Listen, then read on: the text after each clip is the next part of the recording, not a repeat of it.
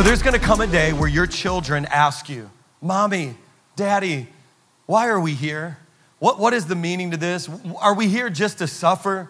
Are we here just to go through trials and tribulation? Like, why are we here? And when that moment comes, I want you to play this sermon for them, okay? Because that question is a question that you, not only will your children ask, but many of you, even as Christians who have been going to church for years and years, has still been asking that question. So, first of all, I want you to go back and listen to the previous two sermons that are connected to this sermon because this message is connected to those. And if it's anything like the previous two, man, people are hungry for the truth. So, as we come to a, conclu- a conclusion and come to a close on this, I'm gonna try to go from Genesis all to Revelation in the next 25 minutes. Are you all gonna stay with me? Okay, you ready for this? Okay, let's start with this for the note takers. I was asking God, give me a simple way to communicate the totality of your sovereignty and what you want to do in the earth. And I see him in scripture unfolding five phases. And I want to show you at some point in the sermon what phase you were born into. But I must show you all five. And I'm going to start with that and we'll plug them in. So, for those of you who are taking notes, number one, the first phase is God, who is an eternal being, who is not created by anyone, even secular scientists will tell you that our universe is expanding. Because why? We serve an eternal God, it's expanding into something. And so, outside of time and space, the Alpha and the Omega, the beginning and the end, God Almighty creates everything that we know now. But He started with a plan. So, number one, plan. But then, number two, if you understand the character and the nature of God, he will give you a plan. He will have a plan, but He'll give you a promise. Can I get an amen on that? So He has a plan. He doesn't give you the plan because if you got the plan, you wouldn't need the person, Him. In school, you learn how to make plans. In Christianity, you learn how to receive the promise. And you serve the one who has the plan, who will actually take you on the journey to fulfill the promise. So you don't have a plan and you might not ever get a plan. You have the person holding your hand, taking you on the journey to the fulfillment of his plan. Oh, are we going too deep already? Did I drown you yet? So, number one is a plan. Then he gives you the promise. And he always gives you the promise first. And then what comes after the promise? Oh, somebody knows the character of God. Well, Joseph got a dream, and the dream represented the promise. And then after that, he immediately got installed as second in command over Egypt and just lived out his days having the best time of his life, right? Oh, David was given the promise by the prophet that he was going to be the king. And then immediately after that, he got promoted to king and just lived out his best days and, had, and right? Oh, y'all must have read your Bible.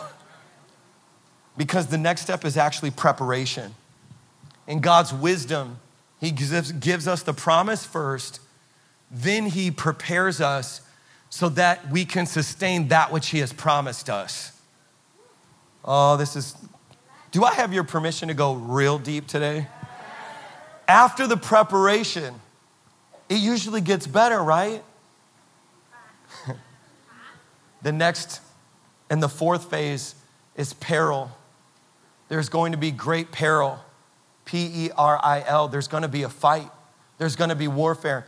He promises you Canaan, He takes you through the wilderness.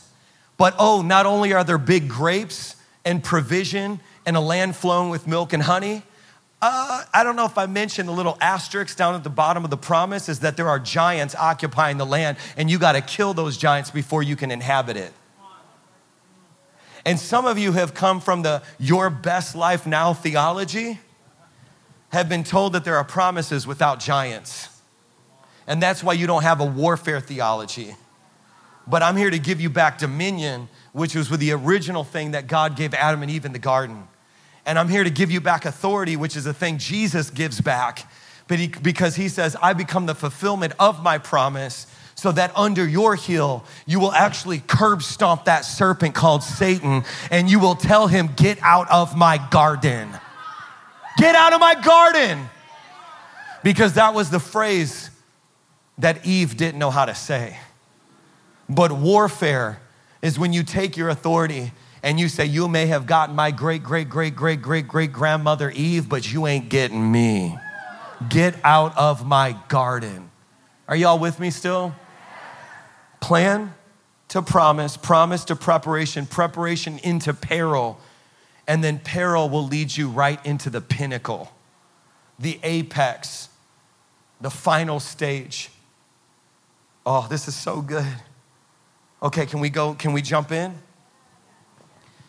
Genesis chapter 12, verses 1 through 3, is the initiation of God's promise.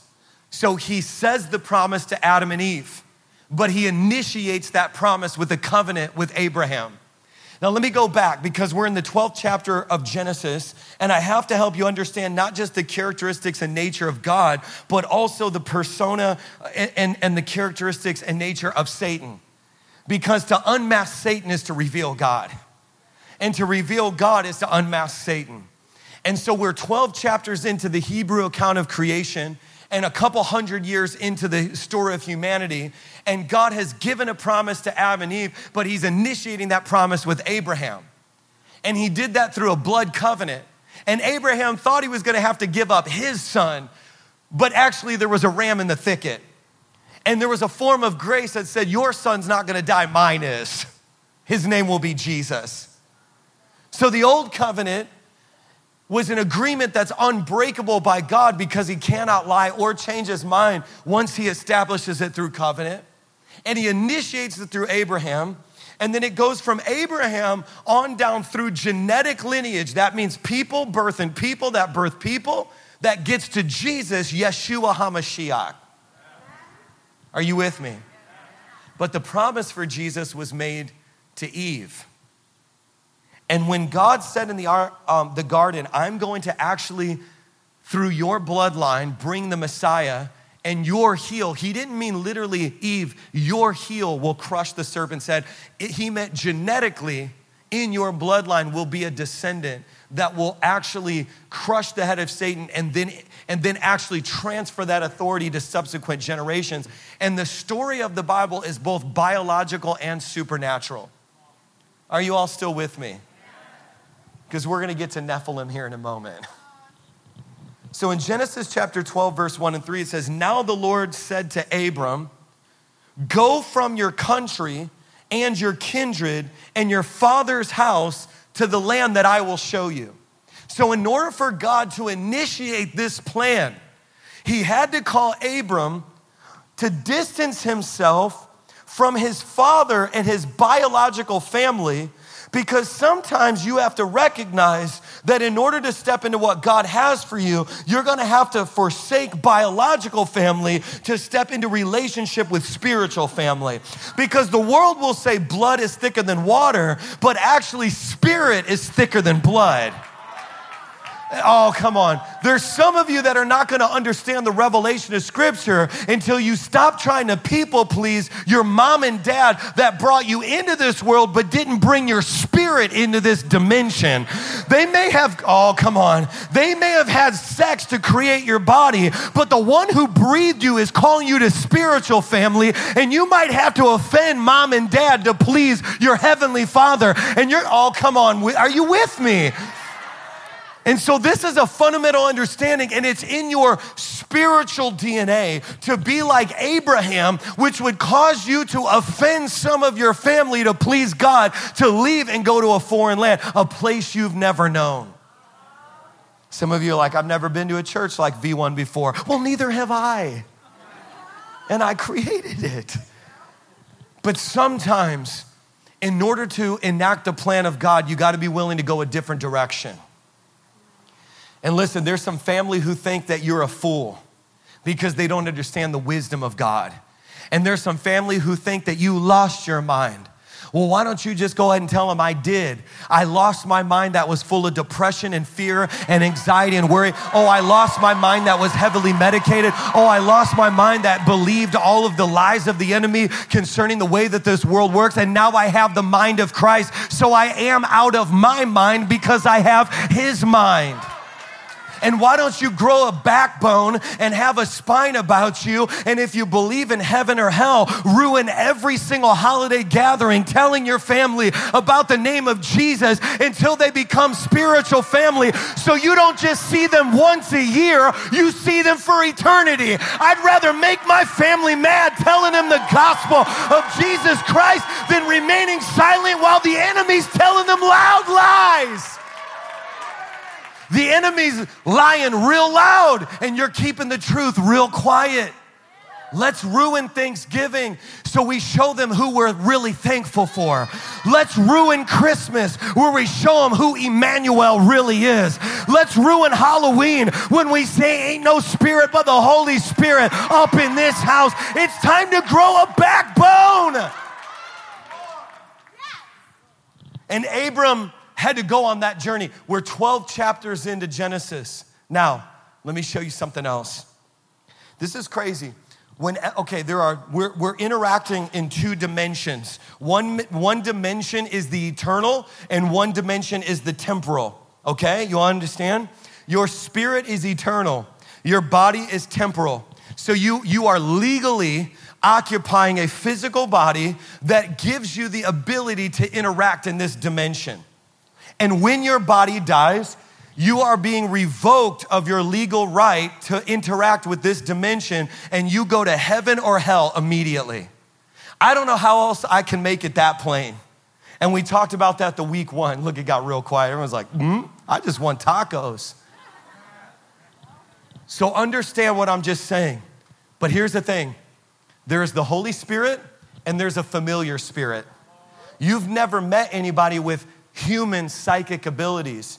The people who claim to be psychics are illegally entering the spiritual eternal dimension to receive information through a familiar spirit. There are no such thing as spirit guides, they are demons guiding them to hell.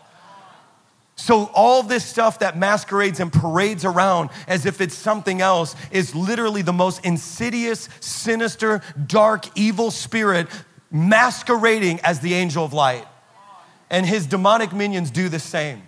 So it's a familiar spirit, or if you're a Christian, watch this God gives you the gifts of the Spirit, which gives you permission through Him to legally access the eternal realm.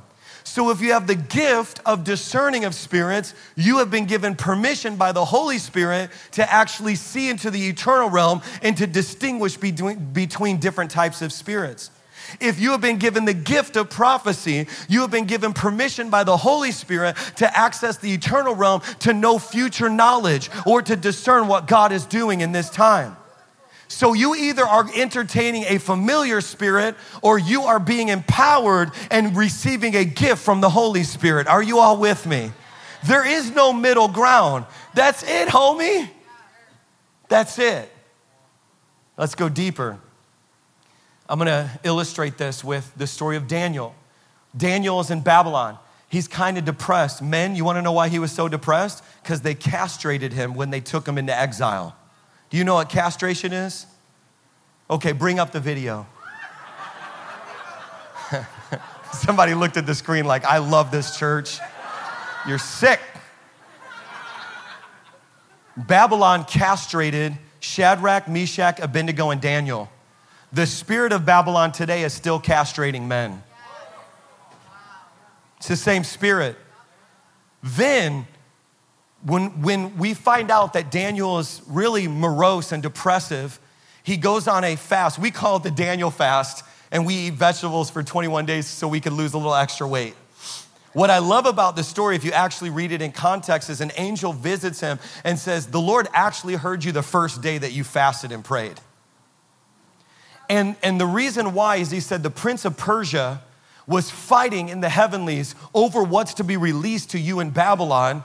And there was a warfare that was taking place. Now, the best way I could explain this is in the eternal realm where it's unveiled, the enemy knows and can discern the dominoes that are being lined up, the butterfly effect, the cause and effect that's happening, and he gets up ahead of it. He tries to thwart the enemy's plan.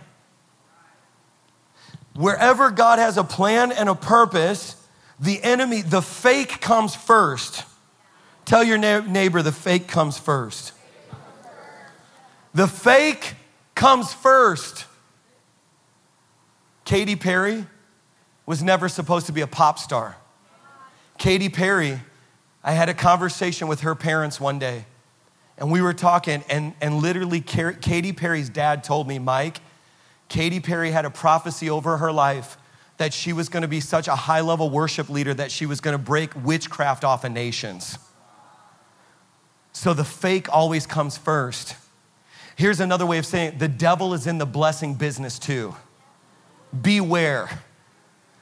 What did the devil do with Jesus? Took him to the mountaintop and said, I'll bless you, I'll give you all this, but it was less than what God had for him. So the devil will give you more than what you have, but less than what God wants to give you. I'm trying to help somebody. The fake comes first. So Abraham is called now to go into a different direction. And as he's going into this different direction, he's walking that out. This is what's crazy. This is the 12th chapter. Let's go back to chapter 6. Can I read it to you? Crazy. Chapter 6, verse 1 through 4. When man began to multiply on the face of the land and daughters were born to them. Okay, wait, wait. When man began to multiply and daughters were born unto them. Let's stop. Let's go back to the garden. What's happening in the garden? God gives a plan. He says, Adam and Eve, listen, Eve, you are going to multiply, and from your seed is going to come the Messiah, and he is going to give you authority, and you are going to crush the head of the serpent. Do you hear me? Now, look, six chapters later, when man began to multiply on the face of the land and daughters were born to them. So, what does the enemy start doing? Oh no, the daughters are multiplying. How many daughters are going to be born until the Messiah comes? How far away are we to marry, to birth Jesus? Are y'all with me? So the fake comes first, the counterfeiter. The sons of God, now think about this phrase saw that the daughters of men were attractive and they took as their wives any that they chose. So now they're marrying. Then the Lord said, My spirit shall not abide in man forever, for he is flesh. His days shall be 120 years. Verse 4 The Nephilim were on the earth in those days, and also afterward, when the sons of God came to the men's of daughter eh, of man, and they bore children to them. These were the mighty men who were of old, the men of renown. Go back to part one and part two of this series. So you have fallen angels.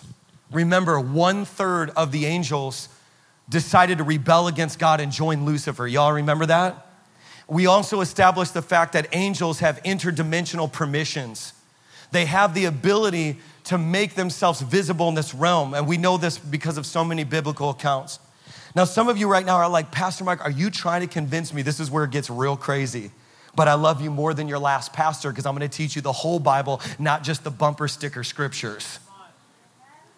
So all of a sudden, you're telling me that angels slept with women and then gave birth to children, and these Nephilim are like a genetic half breed? That's exactly what I'm telling you.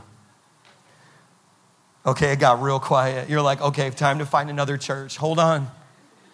I'm gonna help you understand how angels have the ability to interact with the physical dimension. Let's go down this for the note takers. Number one, in Daniel chapter 6, verse 22, it actually says that, you know, you know the story of the lion, Daniel in the lion's den, and the way you were told the story in your coloring book experience in Sunday school, where they didn't even actually read you the scriptures, they just told you the story, they deleted this part out. In chapter 6, verse 22, it says, Daniel in the lion's den, the angels closed their mouths. So angels physically held lions' mouths closed. Angels did that. Matthew chapter 28, verse 2 through 7. Angels, an angel rolled the stone away for the tomb so they can bear weight and actually have supernatural strength to actually push large stones. Acts chapter 5, verse 19 and 20. Angels released the apostles from prison. Angels did a jailbreak. There's people watching in our prison ministry right now who are like, come on, Lord, do it again, prophesy. and then in Acts chapter 12, verse 6 and 11, an angel rescues Peter from prison and is physically manipulating objects. So we know that angels have the permission in this physical realm to actually deal with matter and weight. Now, for those of you like, I'm still not convinced, you all know that I saved the silver bullet for last. Are you ready? Genesis chapter 19. So think about this Genesis 6 is where you have the Nephilim, these genetic half breeds that are the result of human women sleeping with angels, fallen angels. That's in, in chapter 6 of Genesis. In chapter 12, you have the plan of God being told to Abram. It's, he's enacting it through a covenant. But then in chapter 19, so this is all in close proximity, which means there's some ancient knowledge that we need to pay attention to. In Genesis 19, 1 through 5, the men of Sodom and Gomorrah, and these men of Sodom and Gomorrah were committing these heinous sexual acts on each other and with other people. It actually says when the two angels were there, and you can read this on your own this week, that the men of Sodom and Gomorrah attempted to actually rape two angels. Now, what does this have to do with you? Pastor Mike, what does Nephilim have to do with me? Well, let me tell you two things. Number one, there are stages to God's sovereign plan, and I'm about to show you where you are in what stage in human history. But then, number two, my good friend Alexander Pagani and I did a viral podcast about Nephilim, which you can go to my YouTube channel and we go really deep on this topic for like over an hour. And I coined a phrase, and he, he's like, I'm gonna steal that from you. And I said, You can't just give me the royalties. Decommissioned spirits. So if your spirit is God breathed into your body, then what is the spirit of a creation that comes from a fallen angel and a human? It's illegal, decommissioned. So, what happens when those giants get killed? Where do their spirits go? And so, there's something to this that we need to think a little bit deeper about. Could you be engaged, not in a physical battle against physical giants, but in a spiritual battle against the spirits of Nephilim? Could you have the same spiritual DNA that Joshua had and Caleb had, that something on the inside of you begins to rise up and says, Canaan is destined for us. I'm going to take the land, and I don't care how many giants we have to kill. Could deliverance be the Spirit of Jesus through the Holy Spirit on the inside of you saying, I don't care what principality, what power, what ruler in high places I got to take down, but New York City will belong to Jesus. Come on, Chicago, is there a giant killer on the inside of you that says, Greater he that is in me than he that is in the world. If God be for me, who can be against me? The Bible is not the story of what happened, it's the story of what always happens. There were giant killers back then, and homie, there's some giant killers rising up today. There was a Daniel contending in Babylon, and there's a Daniel in government today. The very first scene of the movie that's coming out, literally, I told Evan, we were talking about this, and you'll see it when you're in theaters. It's me walking through the streets of New York City, and then it glitches to show a man in a robe, which is symbolically representative of, of like a Daniel. And when I got invited to Gracie Mansion the other day, I mean, I literally had a video go viral prophesying from the streets of New York City. And then at 11 o'clock at night, I get an invitation to go to the mayor's house of New York City. That's sus. But God has a way of putting the righteous remnant in the most peculiar places to say, in the midst of all this fake, let me show you what's real. In the midst of all this counterfeit, let me show you what God's really doing. And there were Muslims and there were atheists and agnostics and Hindus and all these Baha'i, all, all these faith leaders that were represented and all these, these staff members that were represented. And at one point, the mayor said, Let's all pray. And as everybody, I listened to the Muslim prayers. I listened to, I mean, it was like every prayer was going up. I started to speak in tongues.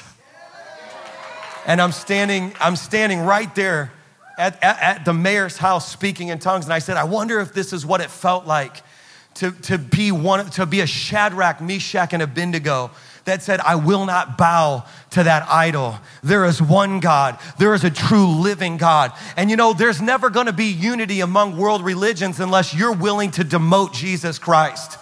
The only way you can ever have unity among world religions is if you're willing to demote Jesus Christ.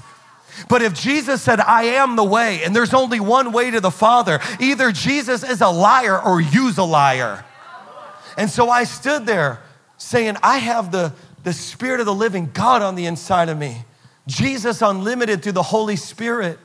And this is my message to you today. If you're asking all the time, please God, save my city, you're praying the wrong way. If you're asking, Jesus, please save my family, you're praying the wrong way. You were discipled into a beggar relationship with God. You were discipled to be to, to come before God as a pauper, to come before God as a distant relative at best. But when you are a son or a daughter, you, you know how to go into the refrigerator without asking. Your kids don't come, you're like, what are you eating? What do you got? Anybody have kids know what I'm talking about? When you live in the house with your parents, there's things you don't ask for. And there's a lot of Christians that have never been taught adoption. So they're, they're relating to God like an orphan. Please, can I have a little bit of bread? Please, can you save my city? No, dominion and warfare theology says, I dare not ask God that which He has commanded me to do.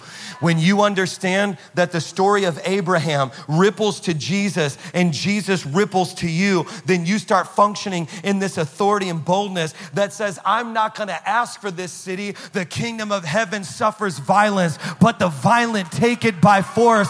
Devil, I'm not asking you for New York City, and I'm not waiting for somebody to come out of the clouds. Jesus came and he ascended and he said, It's better that I go. Why? Because he gave me the Holy Ghost and fire, and I'm here to take it. I'm here to take my family back.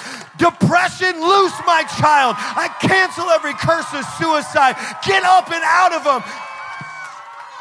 That's why they're so offended by deliverance ministry because it reminds them of the dominion that was always supposed to be ours from the garden. The reason why people are so offended that our church casts out demons is because their demons are intimidated. We're coming for them next.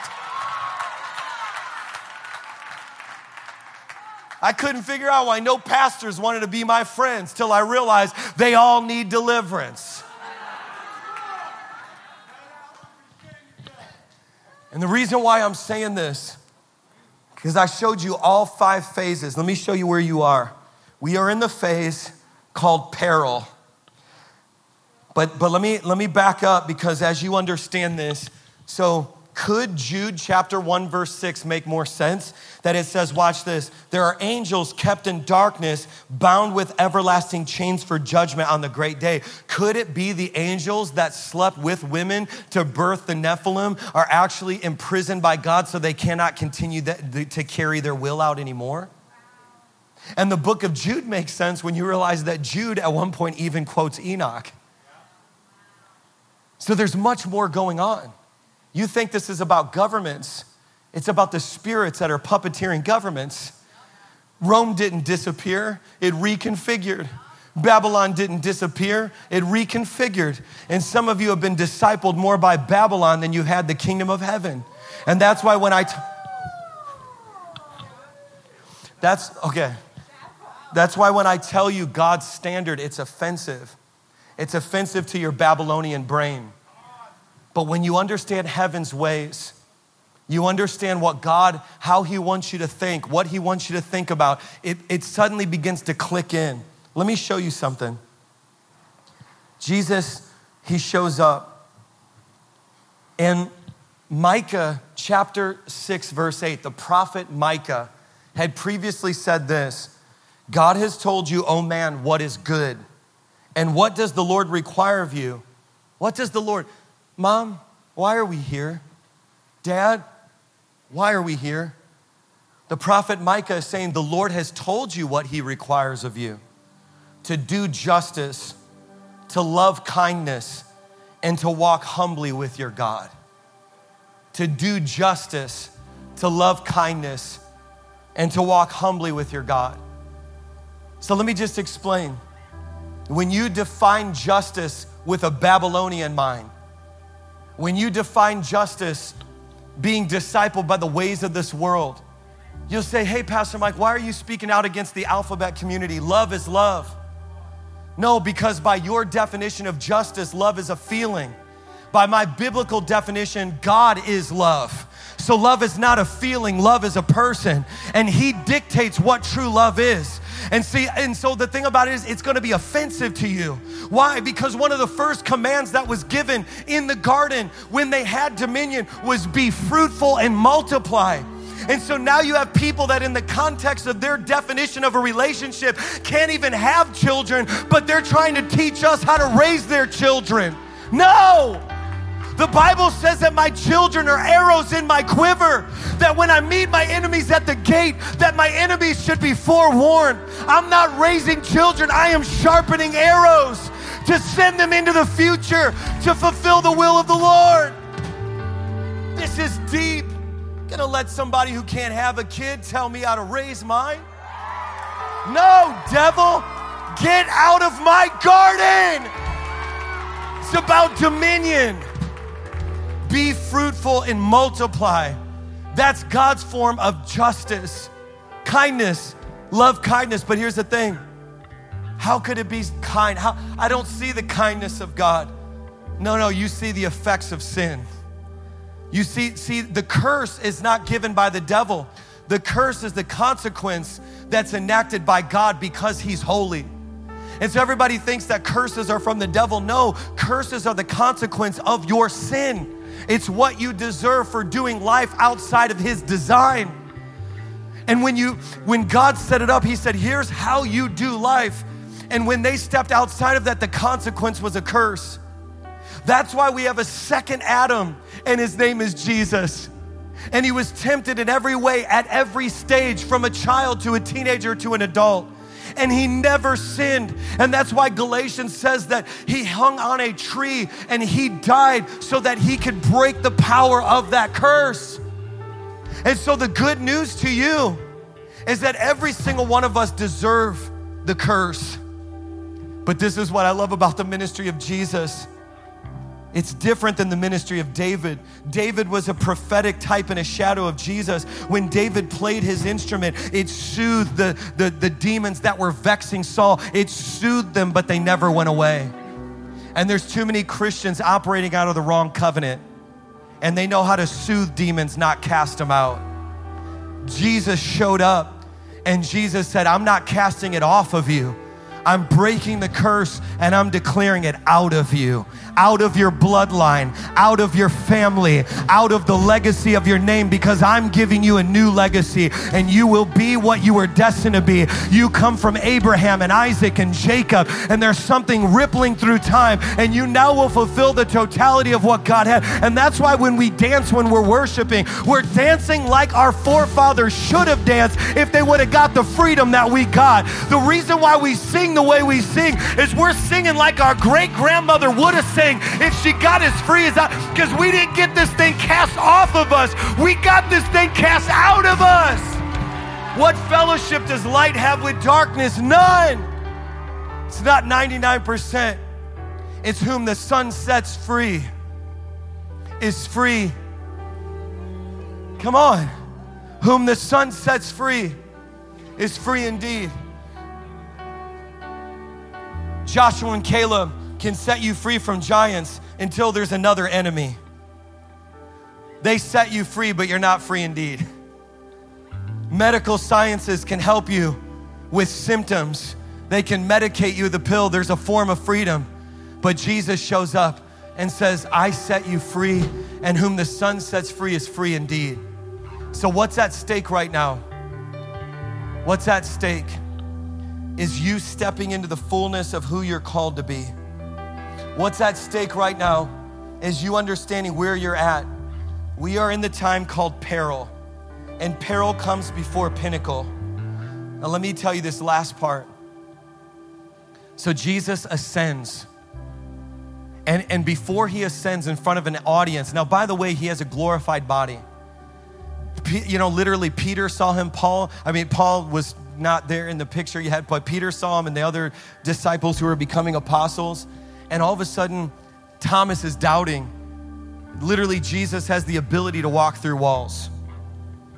And then, in front of an audience for 40 days, he's talking. Matter of fact, my favorite story is Jesus, upon his resurrection with his glorified body, makes breakfast. What a gangster. Y'all wanna eat? that is gangster level, am I right? Just to prove, like, you know, the, the Bible says that we're more than a conqueror. To me, that's more than a conqueror. I, I just defeated death, hell, and the grave. Now let's eat some good food a bacon, egg, and cheese with ketchup, salt, and pepper. That's my New Yorker. I learned. Everybody in Indiana is like, what? But the reason why it's so incredible is he's walking around for 40 days in full view of hundreds and hundreds of people. And then from the Mount of Olives in Jerusalem, can I just make this Hamas thing and this Hezbollah thing make more sense to you? This is not this is not the a governmental thing. This is an ancient historic thing. These are two these are two powers meeting spiritually. Because when God made a covenant with Abram, God does not break his covenant, he fulfills it.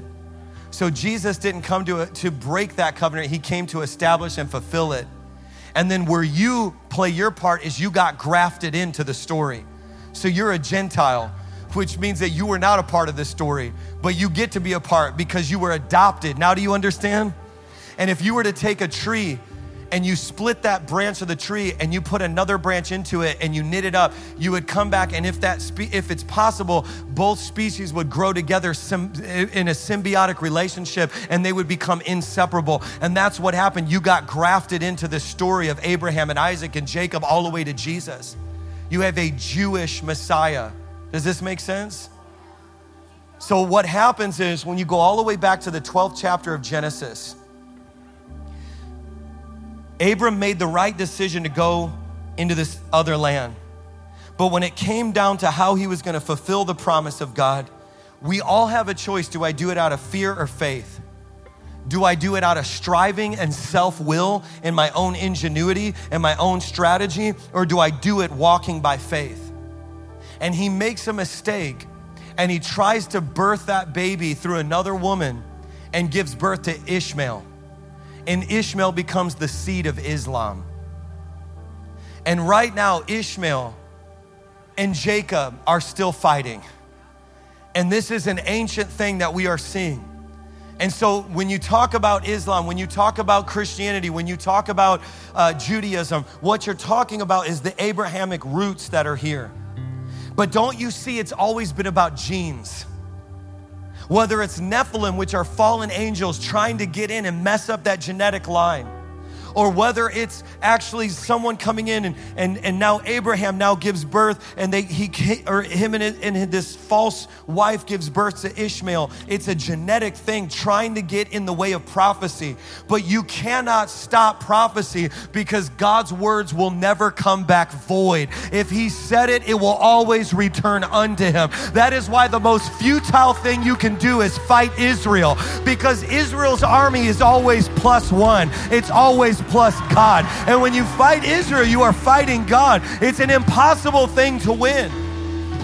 And I say that because as we see it being fulfilled right in front of our eyes, there's a story that's happening. Now, Jesus shows up, the seed of Abraham. And then Jesus makes disciples. He grafts us into the gospel and he says, It's better that I go because I'll send another one, my Holy Spirit, who will dwell inside of you. And how many of you have accepted Christ and have the Holy Spirit dwelling on the inside of you?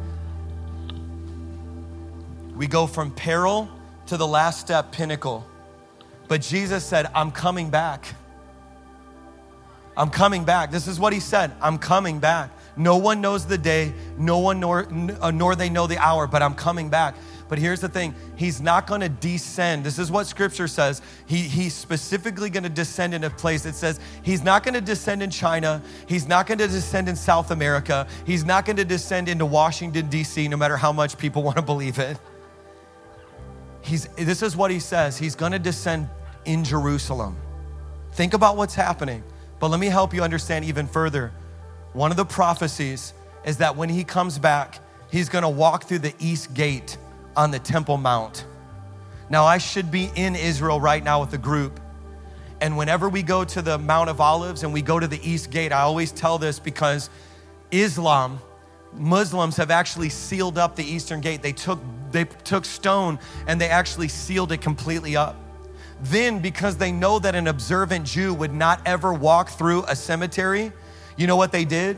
They put an Islamic cemetery right in front of the east gate. So they put a cemetery in front of it and they seal. Now, if you don't, let me, uh, let me, this is just me thinking about this logically. If you don't think that there's a possibility that Jesus is the Messiah and that he's coming back, why would you go to great lengths to try to do whatever you can to block the prophecy?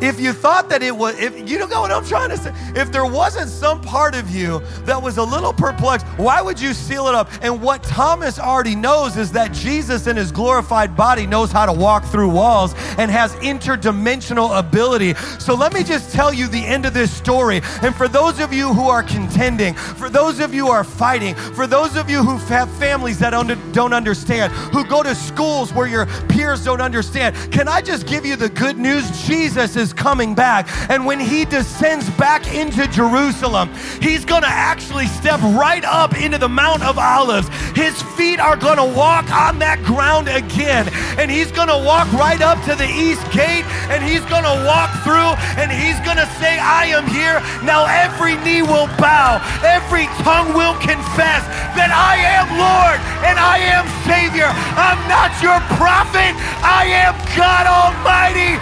Worship me in spirit and in truth now.